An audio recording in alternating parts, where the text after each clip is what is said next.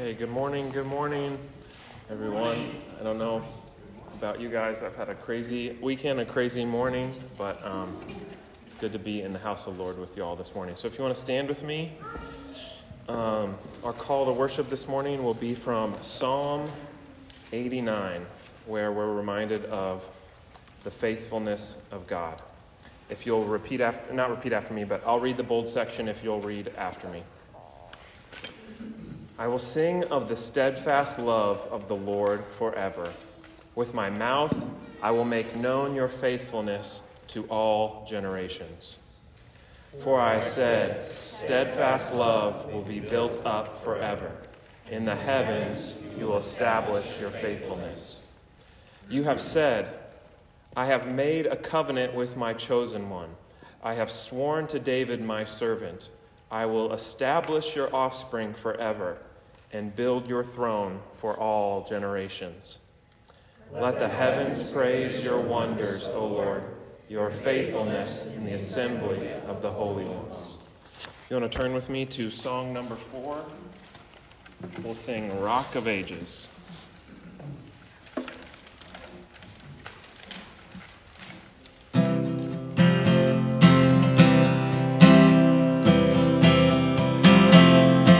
Rock of Ages. Rock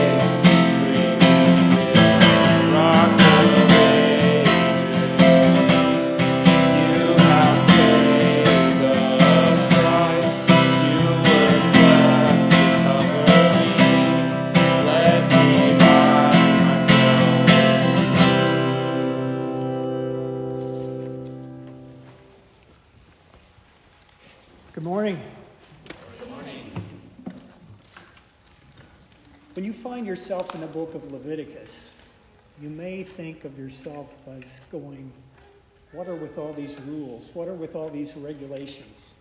And you may be thinking, There is no way I can do all these. And that's kind of the point. We can't do all these. And uh, even with the sacrifices, which were temporary, um, they still had to every year they had to go back and they had to atone for these sins that they, they've, they've done to the lord there's some who call it a creator creation distinction there's a we've lost the understanding i think to in a certain point of of god's holiness and how we are not holy.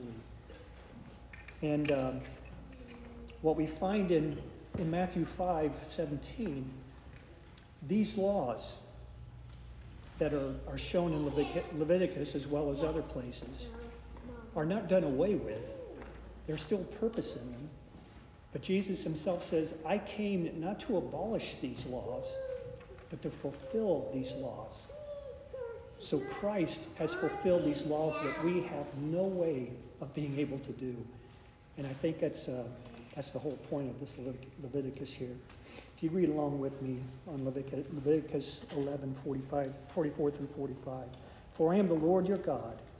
Consecrate and set apart yourselves, therefore, and be holy, for I am holy. You shall not defile yourselves with any swarming thing that crawls on the ground. For I am the Lord who brought you up out of the land of Egypt to be your God. You shall therefore be holy, for I am holy. Would you all join me in prayer here? Almighty, eternal God and Father, we confess and acknowledge unto you that we are full of sin all our life. We do not fully believe your word, nor follow your holy commandments. Remember your goodness, and for your name's sake be gracious unto us, and forgive us our iniquity, which is great. Amen. If you want to turn with me to song number two, we'll sing a great hymn in Christ alone.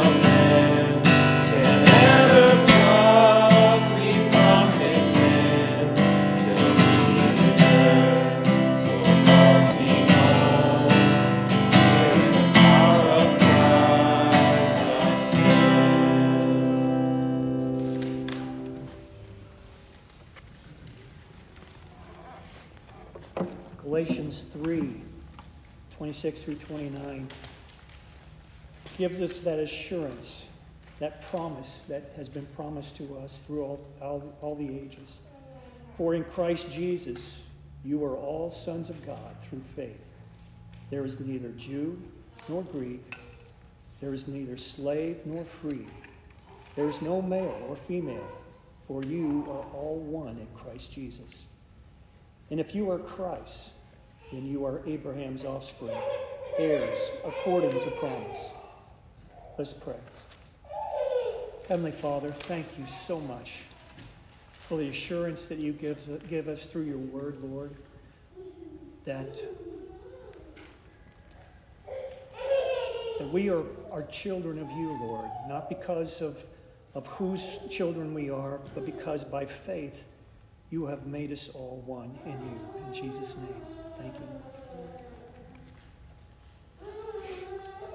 So, in the Baptist Catechism, question number 37, the Confession of Faith, the question is asked, What is justification? Read with me the answer, if you would please.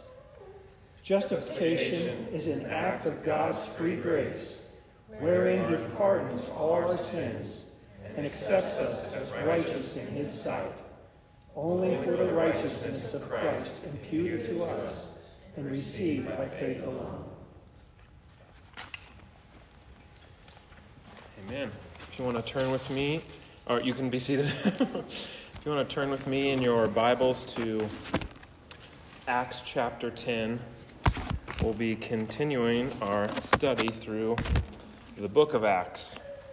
And for those of you that have been with us, we're moving, I don't know if you'd say fast or slow, depending on where you've been before, but we've been in um, the book of Acts. And like I say every week, we've been trying to understand the purpose for the book of Acts. There's a lot of ideas out there about what the book of Acts is about, why it was written, and how we can apply this book. And so we have to understand why the book is written in order for us to be able to apply it correctly. So there's lots of debates, lots of discussion about what is this book of Acts about. And like we've said every week, it is not only the acts of men or the acts of the Spirit, but it is the acts of the risen Lord Jesus. And we get that from verse 1, where the writer of Acts, Luke, talks about the gospel of Luke. And he says, in that gospel, he wrote all that Jesus began to do and teach. And we've talked about the implication of that is that the book of Acts is about all that Christ continues to do and teach, that he's ascended into heaven at the right hand of the Father, he's poured out his Spirit, and he is building his church, and the gates of hell won't prevail against it. And so we've seen in the book of Acts this pan out. The gospel has gone to Jerusalem, first of all, at Pentecost. The Spirit has been poured out. And then we've talked about the gospel going out to Judea and even the Samaritans. And we've looked most recently in Acts chapter 10 about how the gospel is now going to the Gentiles and how amazing this is. And how Peter, last week we talked about Peter being given this vision of a sheet being lowered down from heaven with all these different animals on it and a voice tells Peter to rise, kill, and eat. And Peter's sort of confused by this. He sort of pushes back on this idea. And we talked about the implications of this. There's this um, Gentile Roman centurion, uncircumcised, and his name is Cornelius. And we see the gospel go to him.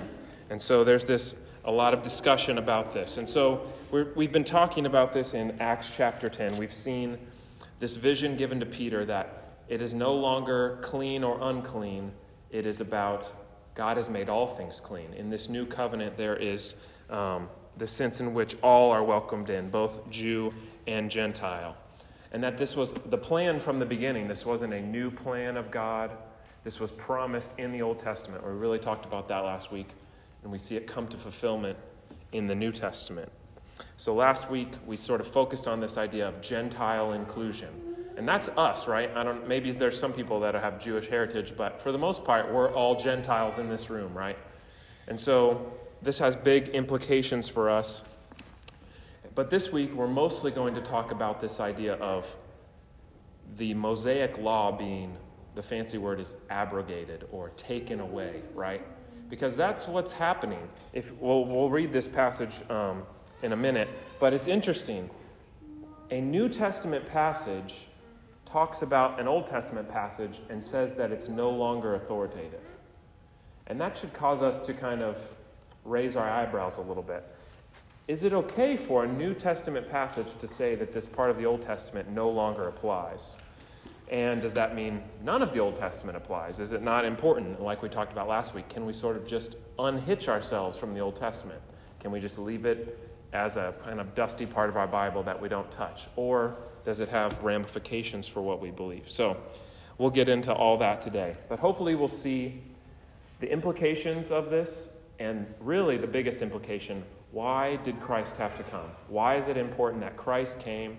And how does this affect how we see the Old Testament and the Mosaic Law? So we won't read all of chapter 10 because that would take a little bit of time. But I just wanted to go to a couple passages in chapter 10 so we have an idea of what we're going to talk about today and really focus in on that. So we talked about this vision given to Peter. And we see this in verse 13. There's this sheet that comes down from heaven and a voice says to him, Rise, Peter, kill and eat. And so we see Peter sort of push against this. He says, By no means, Lord, for I have never eaten anything that is common or unclean. And the voice came to him a second time and said, What God has made clean, do not call common.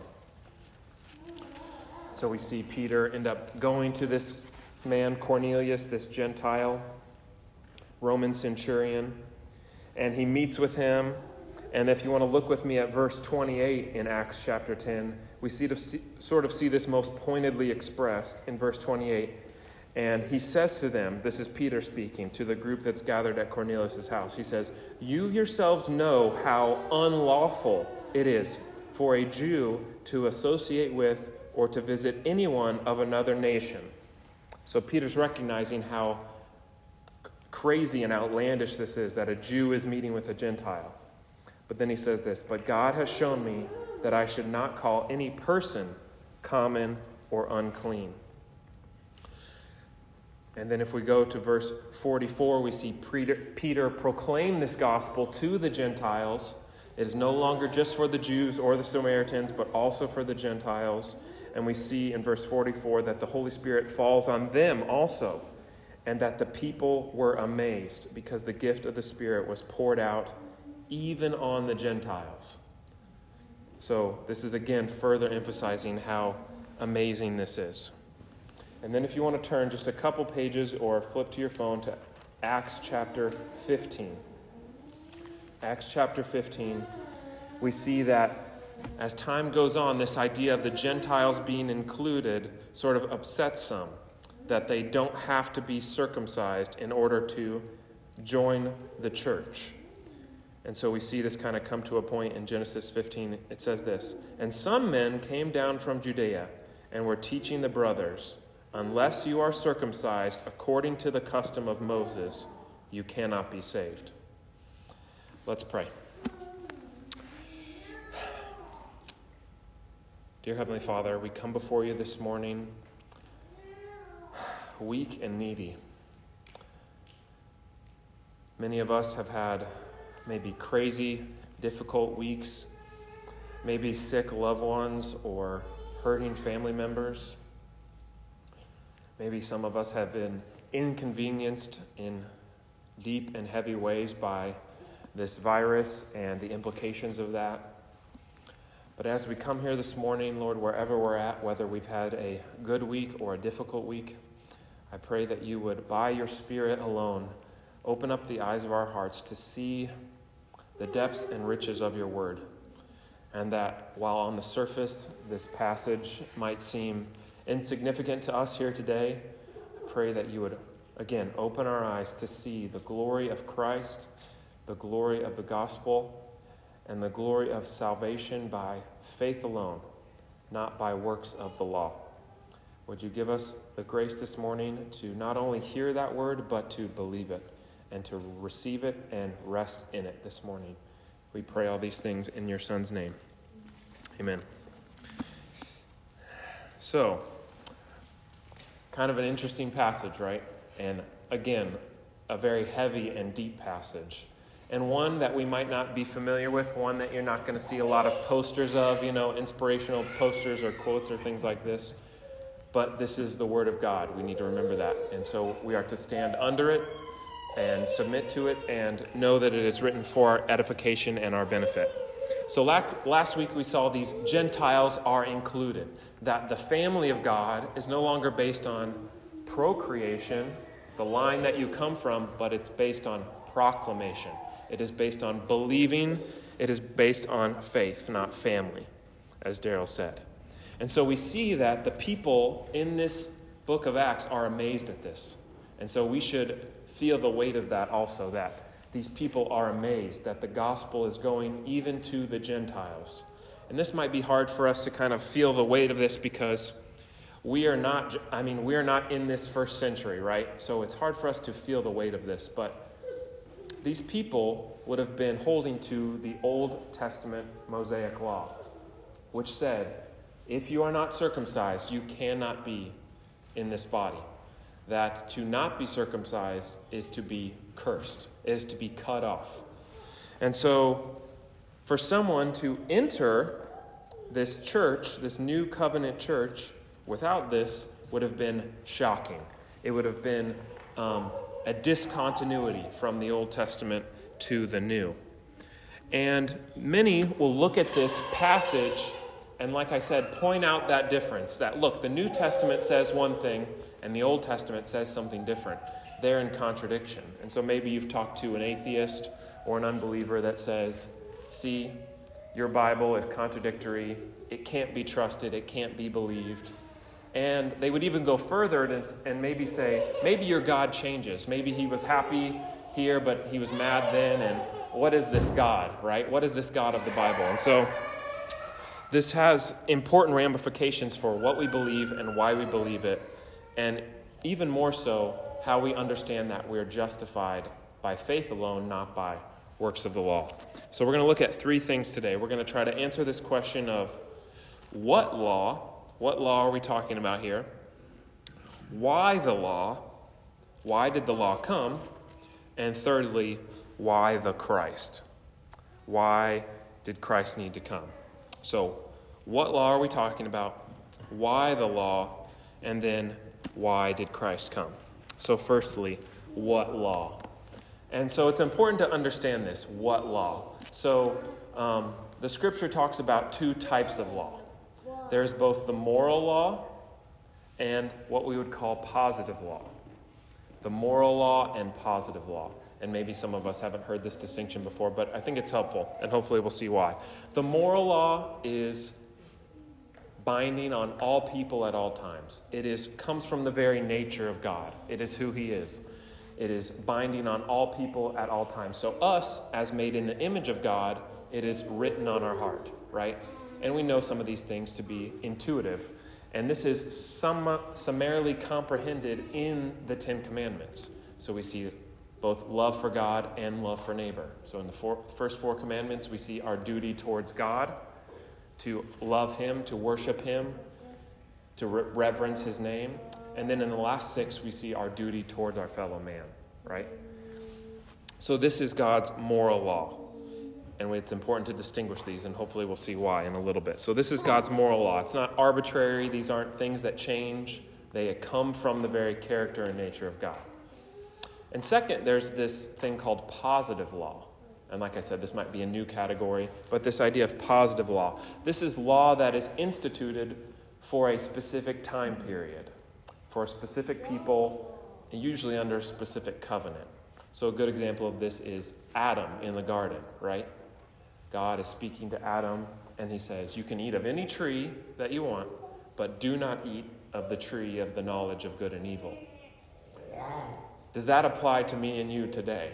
Is there some secret tree in the Middle East that if you eat of it, you'll die, right? No. It's, it was for Adam for a time, and we know that he failed, and so that was taken away. It was a positive law, it was on top of the Ten Commandments.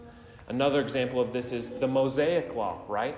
Why do we not have to be circumcised in order to enter the church? Why can we eat bacon and pork and all these delicious things? because they were part of Mosaic law, but they were positive. They were for that people in the land under that Mosaic covenant. And we are not under that. So, we can say with confidence that we are speaking, and what Peter is referencing is this positive law, this law that is now taken away. The New Testament has come and said, Christ has come, this positive law is taken away. There's no longer clean or unclean in the eyes of God, whether it's food or people, Jew or Gentile. All, as Daryl read, all are one in Christ by faith. So, this is the law that we're talking about. And you can see in places like Ephesians 2, it says that with Christ coming, this dividing wall of hostility was taken down. There's no longer Jew or Gentile. We are one in Christ. And this is what God is telling Peter with this vision of the sheet and the animals. And Peter's confused about this. But this is the law that we're talking about the positive law of God. And so the next question that we might ask is okay, why would God make a law and then take it away? What's the purpose of that law? And I think that's a legitimate question that we should ask because it's in the scripture, right? And it was binding on those people for that time. And so we can think in our heads, why would God do that? Why would He institute a law and then take it away? So that's our second point. So we've looked at what the law is, the difference between moral and positive, and then we'll ask this question why then the law? Why circumcision? What was circumcision? It was a removal of the foreskin from the male reproductive organ, and it was a marking of that people. These people come from Abraham. And if you want to be in this community, you need to be marked in the same way that Abraham was. And there was also dietary restrictions, right? There was no pork, shellfish, you could not have mixed garments, all these things.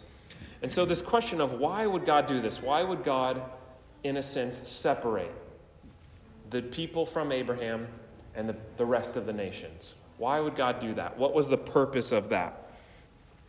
And the people in the first century had misunderstood that. And we read that in Acts 15 that the people of that time had misunderstood the purpose of the Mosaic law. And we call these people the Judaizers if you've heard that phrase before, the Judaizers. They were the ones that came in and said, it is not just about faith in Christ, it's about faith plus works. It's about you must do this, you must do that, you must submit to Moses. And in Acts 15, we see you must be circumcised. And so we see later in books like Galatians, where these Judaizers had crept into the church. They had snuck in and they had preached what Paul calls a different gospel one that is both saying you must believe, they were okay with Jesus, but they said you must also do this, these works of the law. And they also thought that the law made them better, right? That God chose Israel, the Jewish people, because they were special or better than everyone else. And they also thought that if they followed these laws laid down in the Old Testament, that they would be holy. So they thought that external obedience equaled internal holiness. And they had misunderstood the intention of the law. And so, in the book like Galatians and even in Acts, we see the apostles confronting this idea that the law, externally obeyed, somehow made people internally holy. It was exactly the opposite, as Daryl mentioned. That the purpose of the law was actually, as Paul says, to imprison everyone under sin to increase transgressions, as we read in Romans 5. It was to show the people that they could not keep all these commands, all 600 some commands. They could not keep them. No matter how hard they tried, no matter how hard they gritted their teeth, that they could not keep the law. And there was a second aspect to this Mosaic law, right? It prevented things like marrying the Canaanites, marrying the people of the land. What was the intention of this? It was to preserve the seed preserve the seed, the offspring of Abraham. Because God had made a promise to first Adam and Eve in the garden. He said, The offspring of the woman will crush the head of the serpent. And later in Genesis 15 and 12, he promises to Abraham that one will come from your line that will bless the nations. And he even says to King David that someone will come from you, the son of David, will sit on God's throne forever and have a kingdom that will have no end. So, the point of this Mosaic law and keeping the people of Israel separate from the Canaanites and the people of the land was to preserve this line. To preserve this line. And so far from the law being a means of justifying the people, it was actually to show them their need for the perfect lawgiver, this seed of the woman, this seed of Abraham. So, what do we see? So, the third point this morning is why then the Christ? So, we've looked at the law, we've looked at why the law, and finally, we'll look at why the Christ. So, the purpose of the law is to show people their need, not to make them holy, but to their need to have someone outside of themselves obey this law. The need for better sacrifices, for a better temple, for a better priest, for a better law keeper than themselves. And so, this is where we come to the Christ. So, does anybody know the first verse in the New Testament? Let's turn there. Matthew 1 1. Matthew 1 1. The first words in the New Testament are this The book of the genealogy. Maybe this is where we all space out, right? oh no, genealogies. Skip that. Okay, where does it end? No, this is important. This is the first words of the New Testament. The book of the genealogy of Jesus Christ the son of David, the son of Abraham. The son of David, the son of Abraham. The first words in the New Testament are telling us that the seed is here. The offspring of Abraham that will bless the nations has come. The son of David that will sit on the throne of David and rule forever has come. That this line has been preserved the point of the Mosaic Law is now done away with because the seed has come. And we see in Christ's life and death and resurrection um, that he has fulfilled the law, that all these things that pointed to this Christ to come are now done away with. And my favorite verse, maybe in the New Testament, is Galatians 4 4 through 5. And some of you have probably heard, heard me quote it before, and Maybe you're annoyed with me, or maybe you don't know what I'm talking about. But it says this in Galatians 4 But when the fullness of time had come, God sent forth his Son. Then it says three things born of woman. This is what we call the incarnation. This is the Son of God, eternal, invisible, taking on human flesh. We're approaching Christmas time. This is where we celebrate more pointedly the incarnation, right? Born of a woman. So it's not just the incarnation, but it's pointing to this seed of the woman, this one that will come from Adam and Eve, from Abraham, from David, and crush the head of the serpent. So God sent forth his son, born of a woman. Then what's it say next? Born under the law. So Christ came humbly not above the law. He didn't come to a king with a palace, he didn't come born into a royal family. He was lowly, humble, in a manger. But not just that, he was born under the law. Because he was made in the image of God, as we are, he was born under the law. He had to fulfill it. And that's exactly what he did. And that's where we get to the third part, where he came to redeem those who were under the law. So, this is the purpose of Christ coming to not only be the seed of the woman that crushes the servant's, the serpent's head, but also the one born under the law that redeems those who are under the law. And so we can see that this is by faith alone that we're saved. It's by believing in this one, this Christ. This is why Christ came. Not to um, do away with the law, as Daryl said, but to fulfill it. And as we read in our um, catechism this morning, this is what justification is it is our sin forgiven and righteousness given to us. And that is why both Jews and Gentiles are welcomed into this new covenant community. It is no longer based on what family you're from, what line you're from, if you hold to these Mosaic rites and laws, if you're circumcised or not, if you eat pork or not, that all that have faith are in the family of God. So hopefully some of that made sense. And we're going to take a step back and try to apply that to our lives, right? So we've tried to rightly understand this passage, and it's then and only then that we can actually apply it to our lives. So, three things this morning. Three things. The first, that God does not change. That God does not change. We call this, the fancy word for this is the immutability of God. The fact that God is not mutable like us, right? What, what happens to us? We change. We have emotions. You know, one day we're happy, one day we're sad. One day we feel merciful, the next day we don't. God is not like that.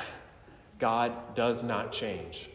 And we have this confirmed in Malachi 3 6, where he says, I, the Lord, do not change. And so we have to confess this because, like I said, many people will come against us and say, Look, your New Testament says one thing, your Old Testament says something different. They're in contradiction, and so therefore I cannot believe these scriptures. And we can say that's not true. We can say God does not change. Yes, things were put in place for a purpose, but that purpose was fulfilled. And so the purpose for those things is taken away. So it's not God changing, it is God fulfilling his promises. And as ministers of the gospel, this is what we proclaim. We proclaim both law and gospel. And if God changes, then we have a problem, right? Because God could be happy one day and merciful one day, and then just the next and wrathful the next.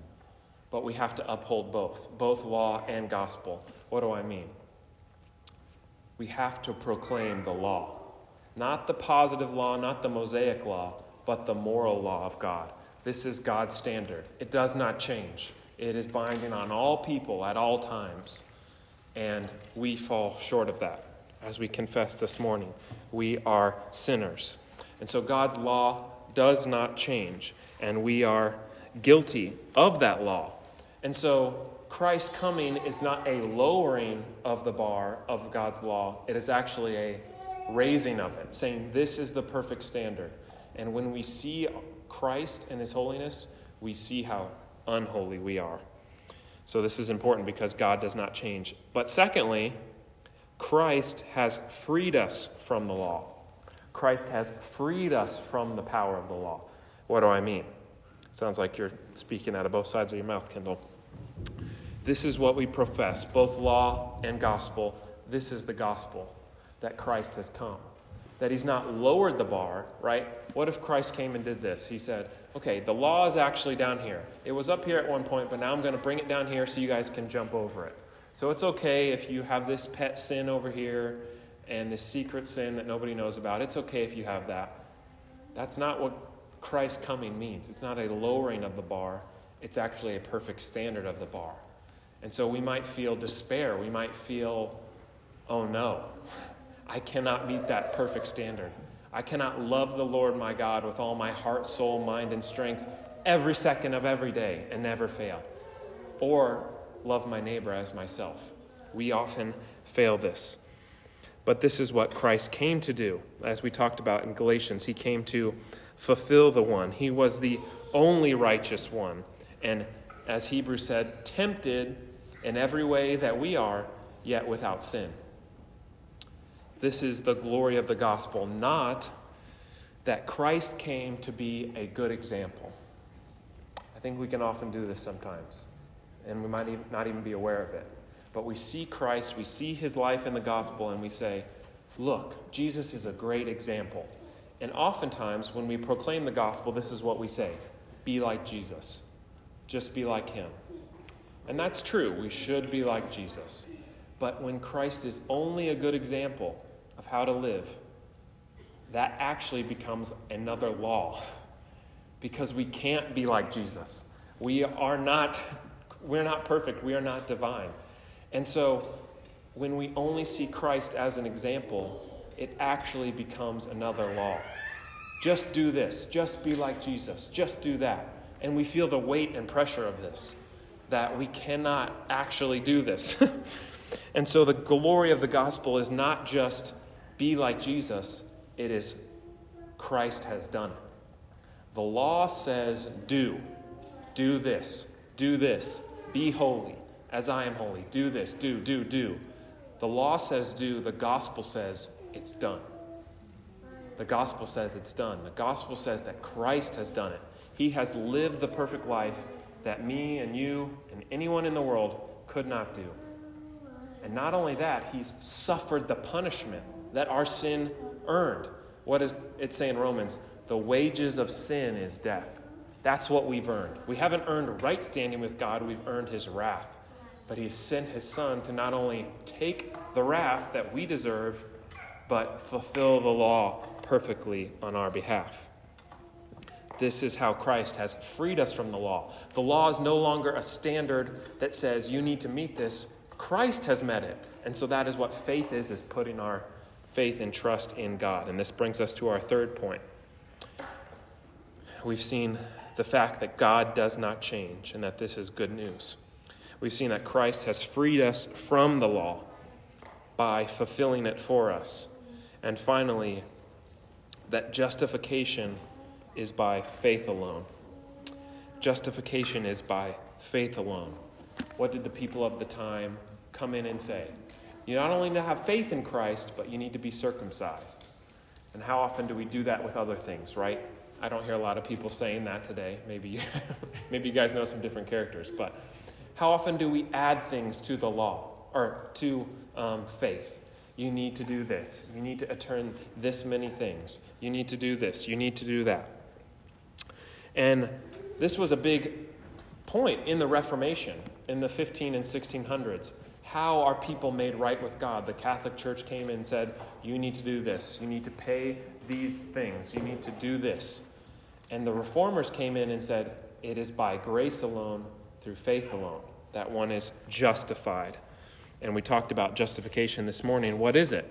It is an act of God's free grace wherein He pardons all of our sins and accepts us as righteous, not by our work, but by the work of another, namely Christ.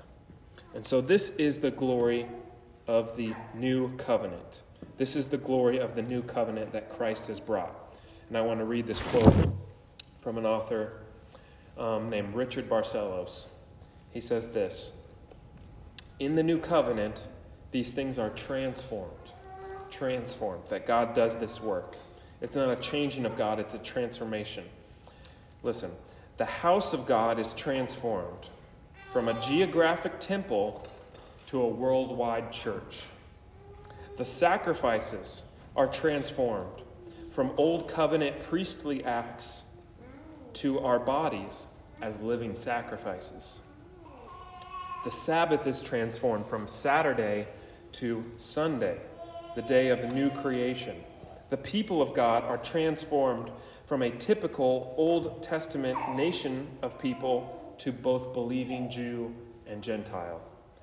And the law is no longer written on tablets of stone, but the heart of God's people.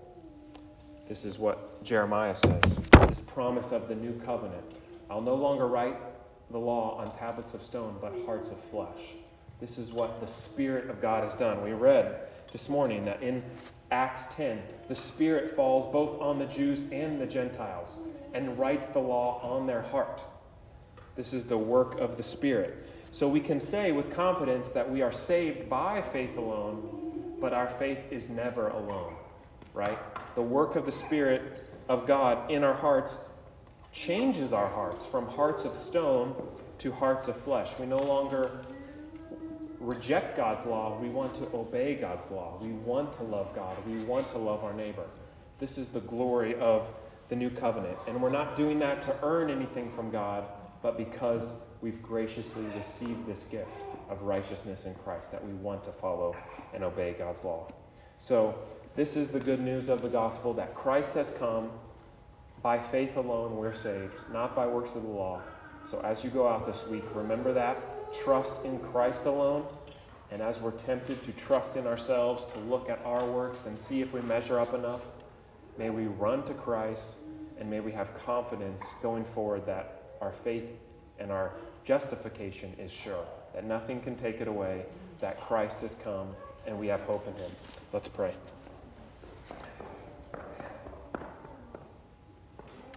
Dear gracious Father, we thank you for your word. We thank you that you have sent your Son, born of a woman, born under the law, to redeem those who are under the law. You did this for us and for our salvation. May our hope this morning be in Christ alone, by grace alone, through faith alone, to the glory of God alone. We need your help this morning. We are tempted by our flesh, by Satan, and by the world to look to every other thing. But may we be reminded this morning of your faithfulness, of your unchangingness, and the glory of the gospel of Jesus Christ. Would you help us to trust and receive and rest in all that Christ has done this morning? And would we look forward to that day when you will save us eternally, where we will be with you forever? In your name we pray. Amen. If you want to stand with me, we'll sing song number 13 Great is Thy Faithfulness.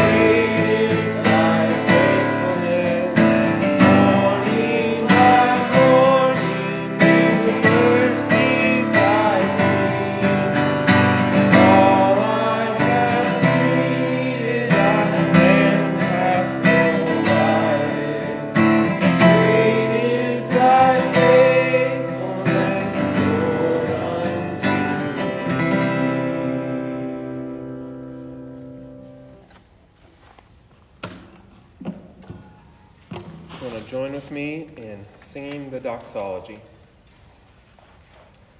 Praise God from whom all blessings flow.